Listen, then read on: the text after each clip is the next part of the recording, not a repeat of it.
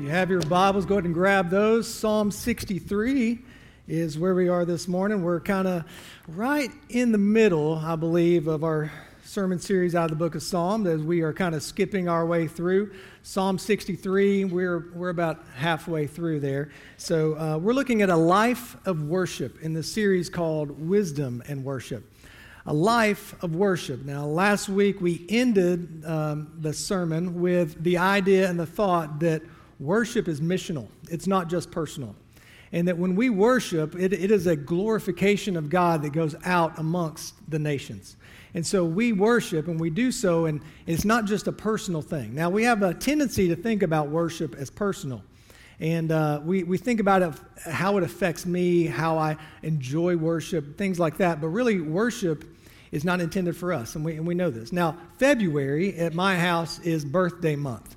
So my daughter is a Valentine. She was born on Valentine's Day. She's my Valentine. It's her birthday month, so we don't celebrate Valentine's Day. We celebrate her birthday. And or we have to celebrate both. I haven't figured that out yet. Well, I'm going to try to figure it out before she moves out.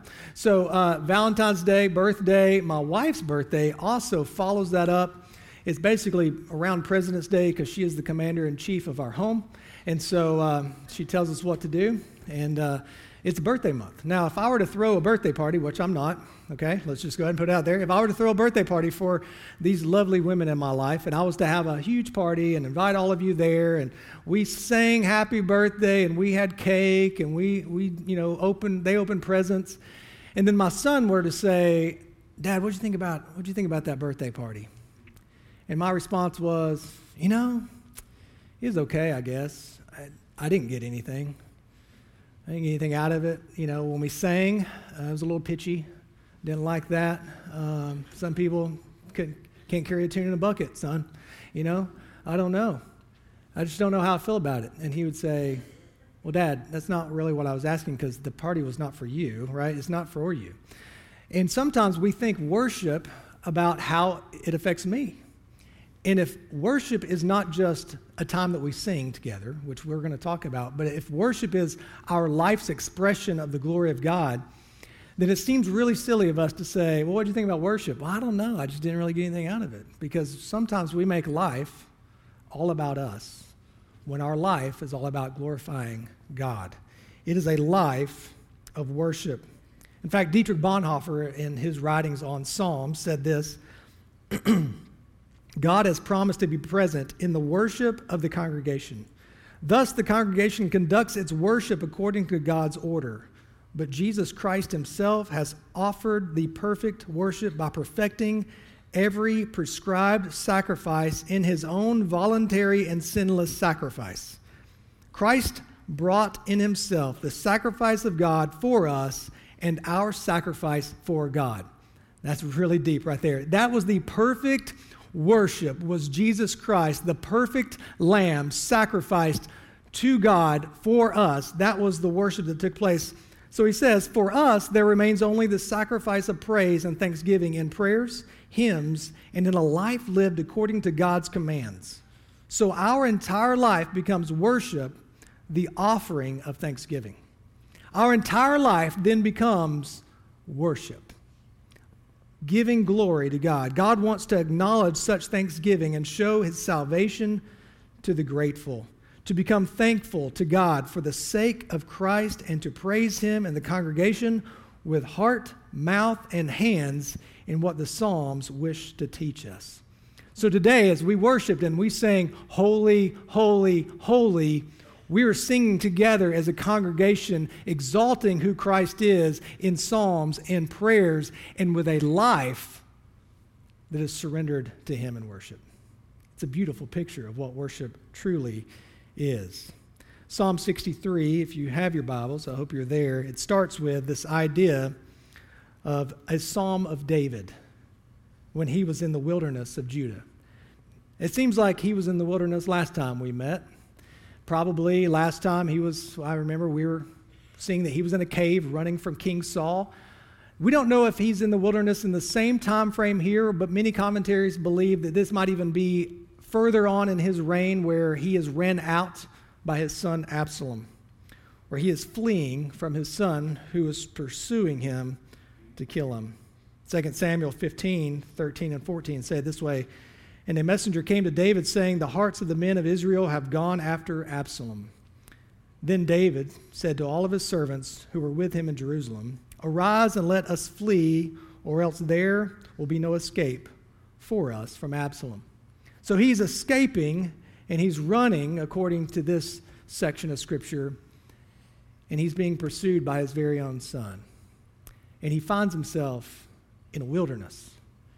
So over the last 3 weeks, we've looked at a cry of worship, a prayer by David, number one, and the first one we saw was a cry of repentance after he had fallen with Bathsheba.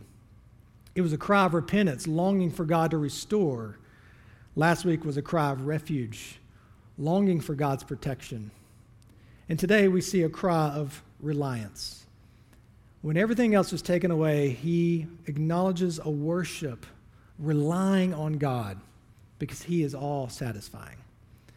As John Chrysostom said, it was decreed and ordained by the primitive church fathers that no day should pass without the public singing of this psalm that we're about to read. The ancient church had the practice of beginning the singing of the psalms at each Sunday service with Psalm 63, called the morning hymn. I'm not going to ask you to sing it, but I am going to ask you to read along with me. All right? Psalm 63. O God, you are my God. Earnestly I seek you. My soul thirsts for you. My flesh faints for you, as in a dry and weary land where there is no water. So I have looked upon you in the sanctuary, beholding your power and glory. Because your steadfast love is better than life, my lips will praise you. So I will bless you as long as I live. In your name I will lift up my hands. My soul will be satisfied as with fat and rich food. And my mouth will praise you with joyful lips.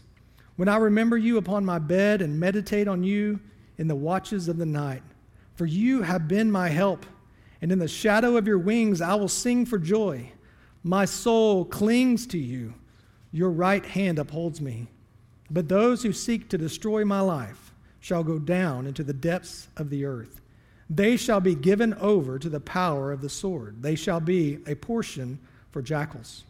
But the king shall rejoice in God. All who swear by him shall exult. For the mouths of liars will be stopped. This is God's word. Let's pray. Gracious Lord, we come to you and we thank you for your word. We thank you that it was penned and inspired by the Holy Spirit, that we could know what is true worship. Father, today I pray that you would prick our hearts, penetrate our lives, and lead us into a knowledge and understanding of you that would lead to a life of faith and obedience, a life of worship. Father, we thank you for this time. In Christ's name, amen. Number one, I want you to see a life of wisdom and worship, thirst for God. So how the morning's going to go, I'm going to walk through this psalm, and I'm going to give you 3 points with different applications. So the first point's going to have 3 applications. Second point has 2 applications. Final point has 1 application. That's how we're going to kind of work through this. So the first point is a life of wisdom and worship, thirst for God. You see it right there. Oh God, you are my God. Earnestly I seek you. My soul thirsts for you. My flesh faints for you. We have the imagery here that David is in the wilderness and more than likely is physically thirsty, longing for some water, but that longing for water reminds him of his deeper longing, his spiritual thirst for God. I long for God. Now, I don't know about you, but I don't really think about drinking water very often unless I'm thirsty.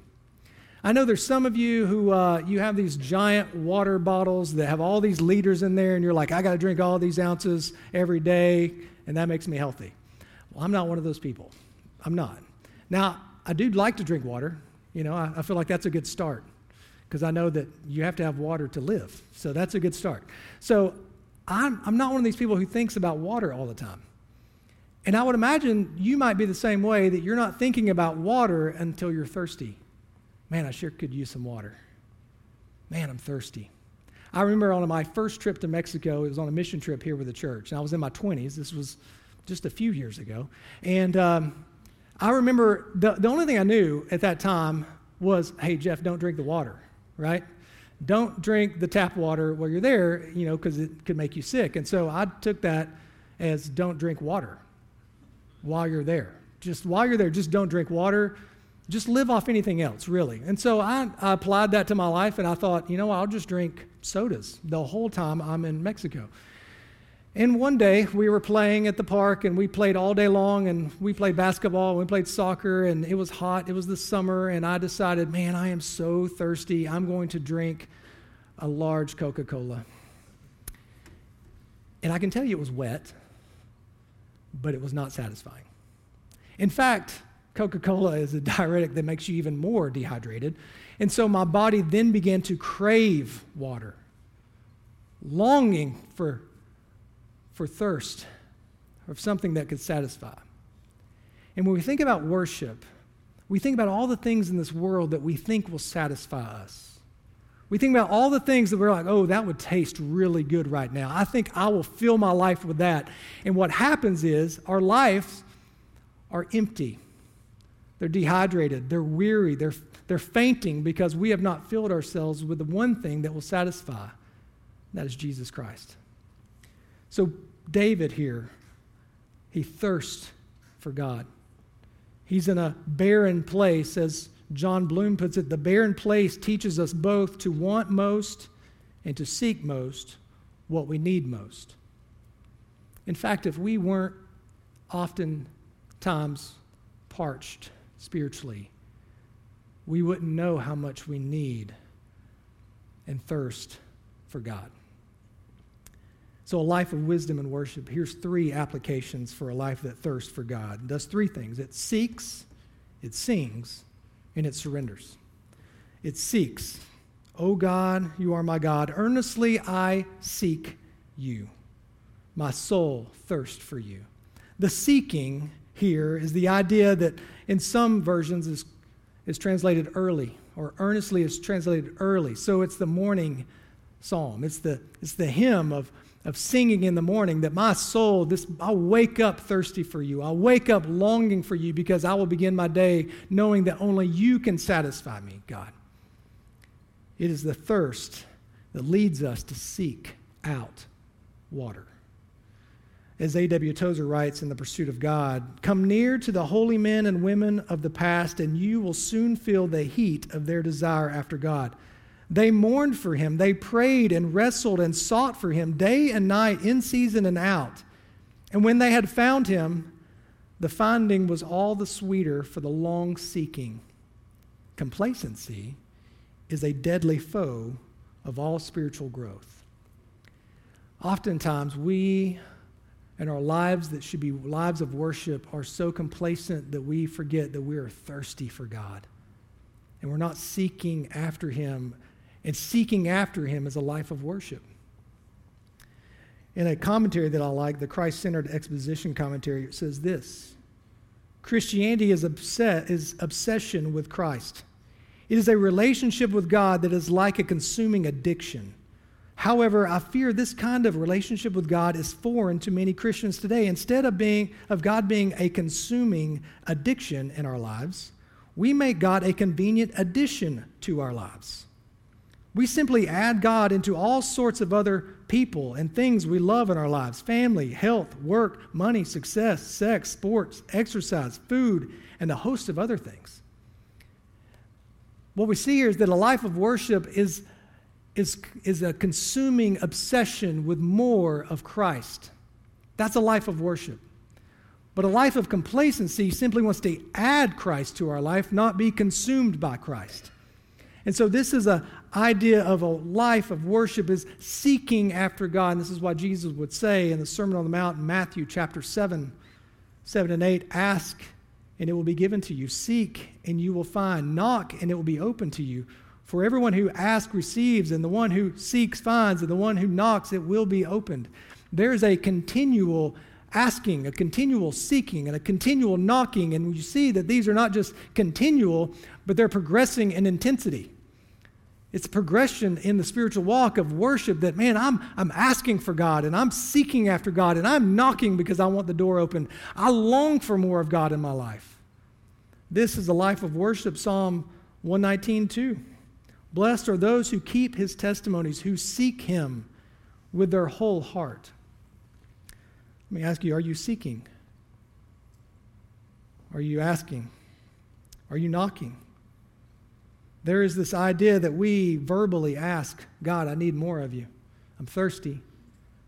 There's this idea that mentally we are seeking, looking for God with our minds. And then there is a physical aspect of knocking that we are doing everything we can because we want more of God in our life. This is worship, a life of worship. So verse 2, so I have looked upon you in the sanctuary, beholding your power and glory, because your steadfast love is better than life. My lips will praise you. Do you catch that? There's nothing else that can satisfy me because your presence, your steadfast love, it's better than life.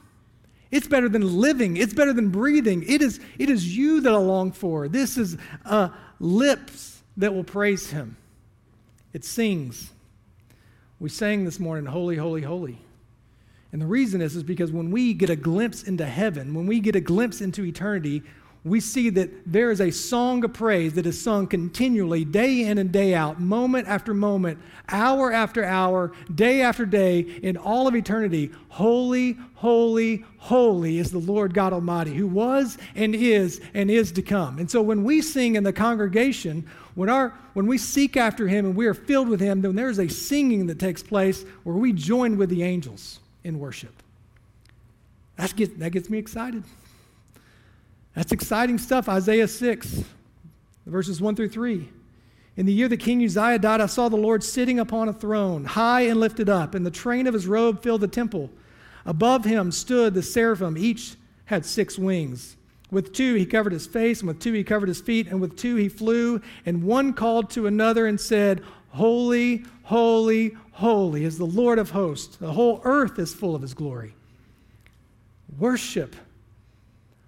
Worship is seeking, and it's also singing. Our lips can't help but praise him because we were created to worship. We were created to praise, and in all eternity, we will worship God with our lips, shouting of his glory. As we get into Revelation 4, 8 through 11, and the 4 living creatures, each of them with 6 wings, are full of eyes all around and within. And day and night they never cease to say, Holy, holy, holy is the Lord God Almighty, who was and is to come. And whenever the living creatures give glory and honor and thanks to him who is seated on the throne, who lives forever and ever, the 24 elders fall down before him who is seated on the throne and worship him who lives forever and ever. They cast their crowns before the throne, saying, Worthy are you, our Lord and God, to receive glory and honor and power, for you created all things, and by your will they existed and were created. What a magnificent picture of worship. That worship is seeking after God, and it's also singing his praises because we cannot contain it any longer because he is worthy. Worthy is him. Charles Spurgeon gives us a warning. We ought not to make our praises of God to depend upon our own personal and present reception of benefits. This would be mere selfishness. Even publicans and sinners have good word for those whose hands are enriching them with gifts. It is the true believer only who will bless the Lord when he takes away his gifts or hides his face. It's even when we don't feel like it, we worship. And as you see David in a wilderness, parched in a dry and thirsty land, whose lips will not cease to praise God, for he is holy, holy, holy. So a life of wisdom and worship. That thirst for God does 3 things. It seeks, it sings, and it surrenders. A life of worship is one of surrender. So I will bless you as long as I live. In your name I will lift up my hands. A life of worship that blesses God is a life of faithful obedience. It's a life that surrenders. Now we have this thing where we say, hey, do you have faith? And our response will be, yeah, I believe. I'm a believer. Yeah, I believe that. Do you have faith in Jesus? Yeah, I believe in Jesus. Well, what's interesting about faith is that faith, as James is going to say, is dead without works. That there is a obedience There is a surrender to faith that takes place, and that is how it is actually measured. And in Hebrews, when we get to this long list of the heroes of the faith, it says this in chapter 11, 6 through 8, and without faith it is impossible to please him. So if we want a life that blesses God, it's going to be a life of faith, right? For whoever would draw near to God must believe that he exists and that he rewards those who seek him. By faith, Noah, being warned of God concerning events as yet unseen, in reverent fear constructed an ark for the saving of his household. By this, he condemned the world and became an heir of the righteousness that comes by faith.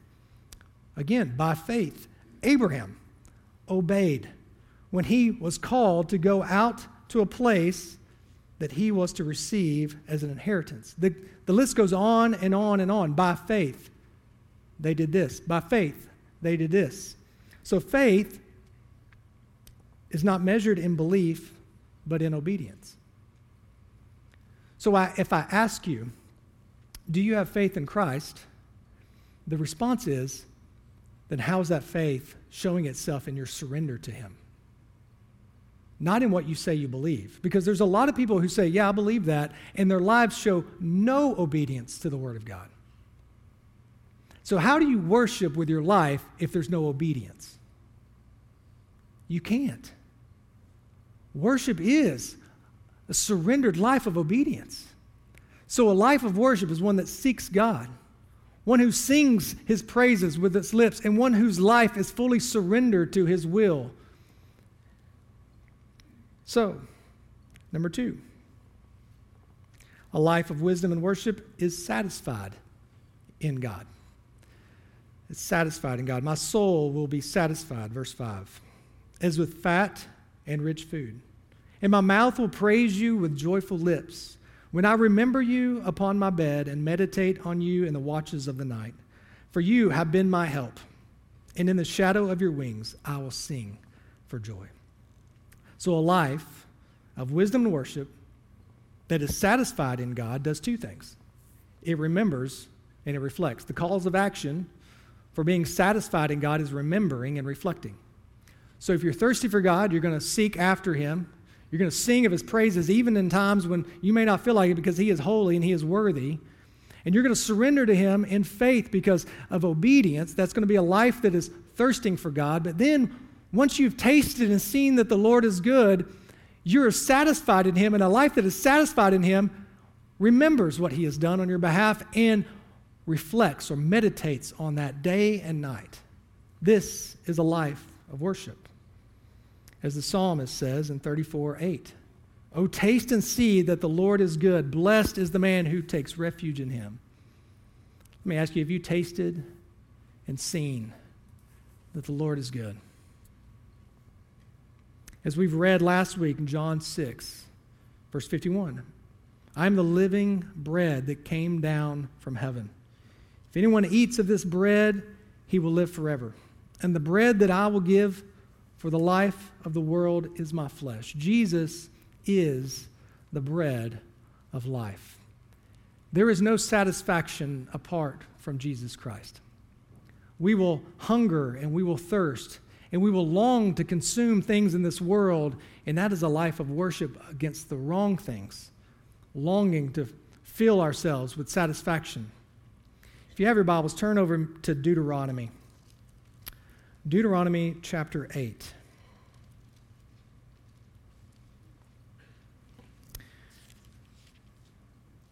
And I want to show you the importance of remembering. I'm going to read verses 1 through 3 and then 7 through 20.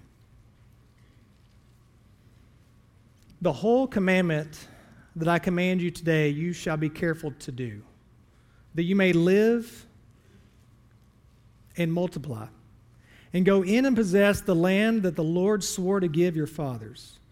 And you shall remember the whole way that the Lord your God has led you these 40 years in the wilderness, that he might humble you, testing you to know what was in your heart, whether you would keep his commandments or not. And he humbled you and let you hunger and fed you with manna, which you did not know, nor did your fathers know, that he might make you know that man does not live by bread alone, but man lives by every word that comes from the mouth of the Lord." Jump down to verse 7. "For the Lord your God is bringing you into a good land, a land of brooks of water, of fountains and springs flowing out of the valleys and the hills, a land of wheat and barley, of vines and fig trees and pomegranates, a land of olive trees and honey, a land in which you will eat bread without scarcity, in which you will lack nothing, a land whose stones are iron, and out of whose hills you can dig copper. And you shall eat and be full, and you shall bless the Lord your God for the good land he has given you." Verse 11, "Take care lest you forget the Lord your God by not keeping his commandments and his rules and his statutes, which I command you today, lest when you have eaten and are full and have built good houses and live in them, and when your herds and flocks multiply, and your silver and gold is multiplied, and all you have is multiplied, then your heart be lifted up, and you forget the Lord your God, who brought you out of the land of Egypt, out of the house of slavery, who led you through the great and terrifying wilderness with its fiery serpents and scorpions and thirsty ground where there was no water, who brought you water out of a flinty rock, who fed you in the wilderness with manna that your fathers did not know, that he might humble you and test you to do you good in the end. Beware lest you say in your heart, my power and the might of my hand has gotten me this wealth. You shall remember the Lord your God, for it is he who gives you power to get wealth, that he may confirm his covenant that he swore to your fathers as it is this day. And if you forget the Lord your God and go after other gods and serve them and worship them, I solemnly warn you today that you shall surely perish. Like the nations that the Lord makes to perish before you, so shall you perish because you would not obey the voice of the Lord your God." Do you see the danger of not remembering, of forgetting God? That once we've gone through the wilderness, once we've tasted and seen that things are good, and once we're living a blessed life, that we could then forget God and turn towards other idols and other things that we think could satisfy us. And so an essential part of being satisfied in God is continually remembering what he's done in your past, how he's brought you from death to life, how he's walked through the difficult stages of your life, and how you can worship him because you've been through the wilderness and you saw his sustaining power the entire time. So remember and reflect. "When I remember you upon my bed and meditate on you in the watches of the night." This idea of meditate, reflect, it's to murmur. It's to mutter it under your breath. It's to continually chew on the word of God. It's to continually think about the things, remember the things, but then mutter them, to chew on them. It's kind of like a cow and its cud, you know? You're familiar with cud? You know what cud is, right? It's really disgusting. You don't? Okay, I'll tell you. So what cud is, cud is regurgitated food back up into the mouth of the cow so we can chew on it just a little bit longer. Yeah, no? I thought you'd be like, ooh, no, you didn't. Okay, so this is the idea that when you taste and see that the Lord is good, he is so rich and so delicious that you're like, I need to chew on it again. So I need to remember, I need to reflect on it. I'm going to bring it back up in my life. And I know this is a poor illustration for some of you. But I want to digest the Lord, and I'm going to chew on him again and again and again. Okay, let me do another one. Okay. You ever get a song stuck in your mind? That's a better one. Youth, you ever get a song stuck in your mind, and all day long you're singing it under your breath, and you're like, and then eventually as the day goes on, you're like, I can't get the song out of my head. This is the way it is with the Lord. I can't get God out of my head. I'm just muttering him day in and day out, morning and night. I'm continually reflecting on God and his goodness. This is a life of worship. A life of worship seeks God, sings his praise, surrenders its life, remembers what he has done, and reflects on him day and night, meditating on his goodness.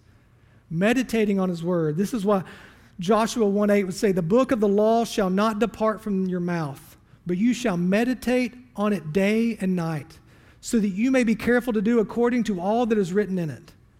For then you will make your way prosperous, and then you will have good success.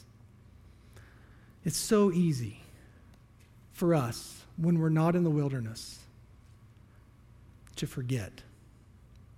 It's so easy for us when we're not thirsty because life is good to not seek after God. But a life of wisdom and worship thirsts for God and is satisfied in Him only. And that is a life that worships. Last thing, a life of wisdom and worship clings to God.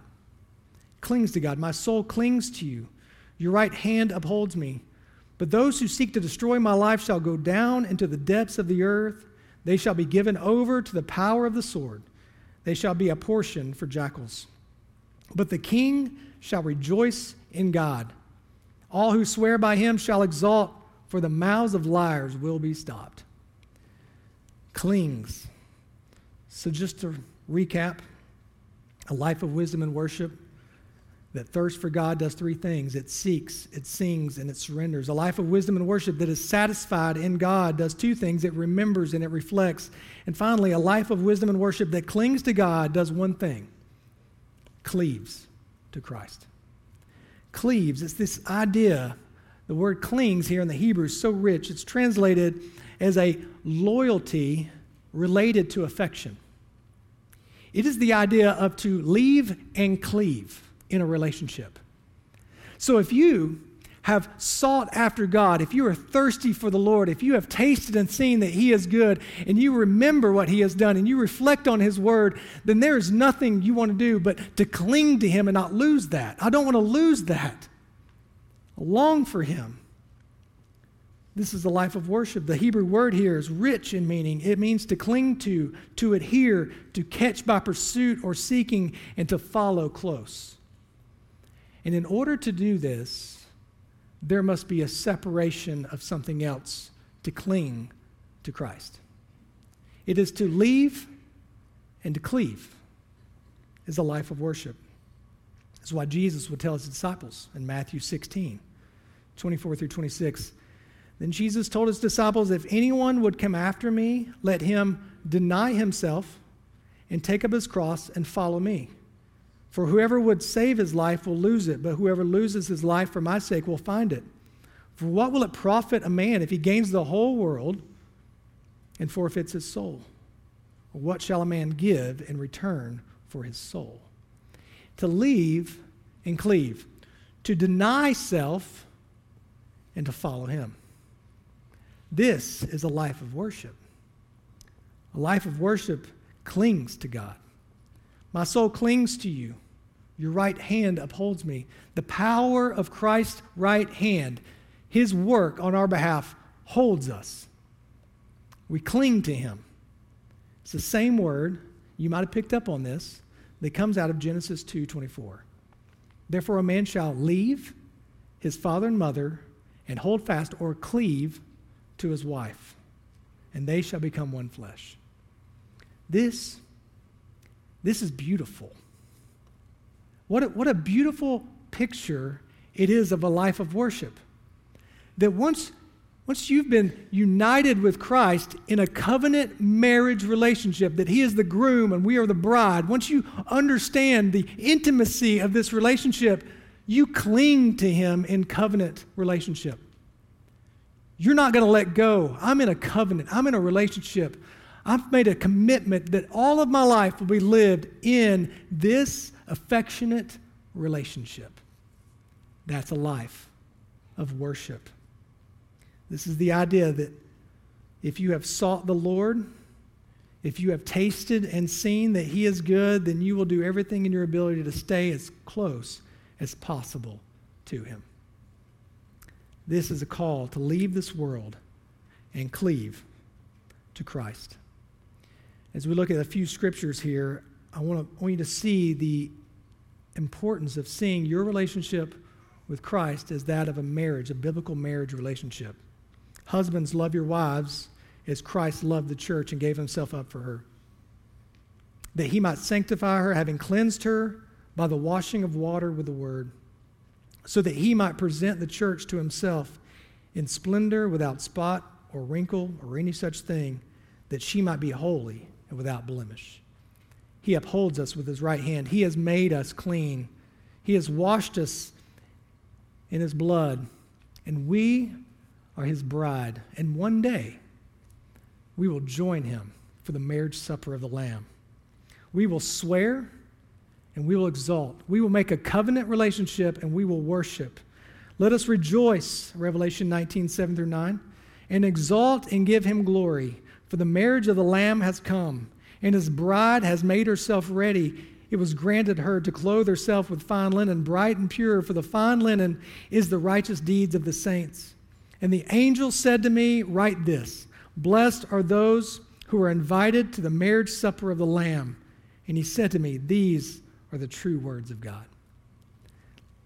Let me ask you this morning, are you invited to the marriage supper of the Lamb? Have you decided at some point in your life to deny yourself, take up your cross, and follow him? Has there come a point in your life where you have left the world and you've cleaved to Christ? I want to be in a relationship with him, an affectionate, covenantal marriage relationship that will not be broken, and one day we will celebrate together. If that's you, then your life is a life of worship. Your life is one that points to the sacrificial love of Jesus Christ. As I mentioned, we were going to end service with partaking of the Lord's Supper.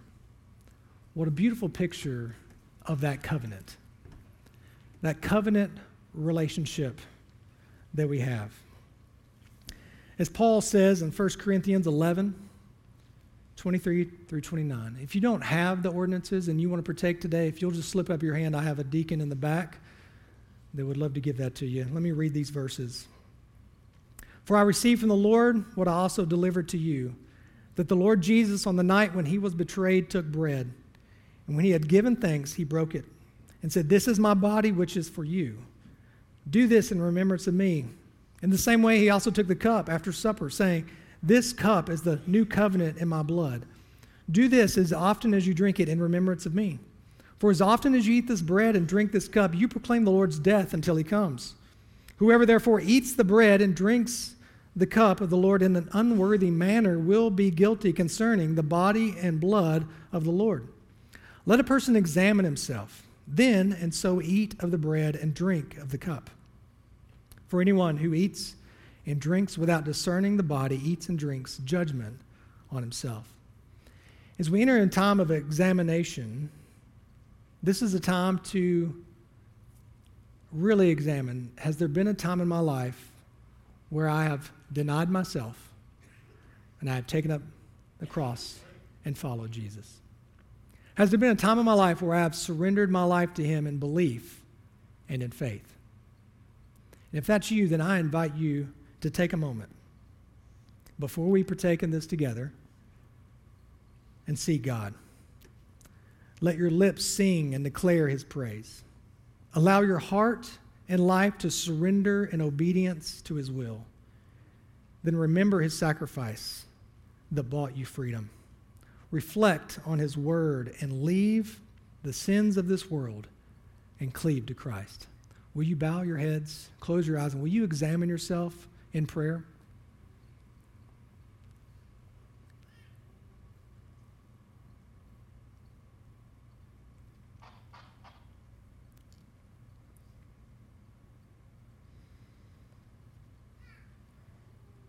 Gracious Heavenly Father, we bow before you. You are holy, holy, holy. And we desire to worship with thanksgiving and songs of praise and a life that is surrendered to you. And so right now, as we prepare our hearts and our minds to partake of the Lord's Supper, that reminds us of the sacrifice that you made on our behalf so that one day we can sit with you in heaven at the marriage supper of the Lamb. Lord, we ask for forgiveness of the sins that we allow into our lives. We ask that you would lead us into an intimate, affectionate relationship with you, that all of our life would be one of worship. In Christ's name, amen. And when he had given thanks, he broke it and said, "This is my body, which is for you. Do this in remembrance of me." Will you take the bread and will you eat?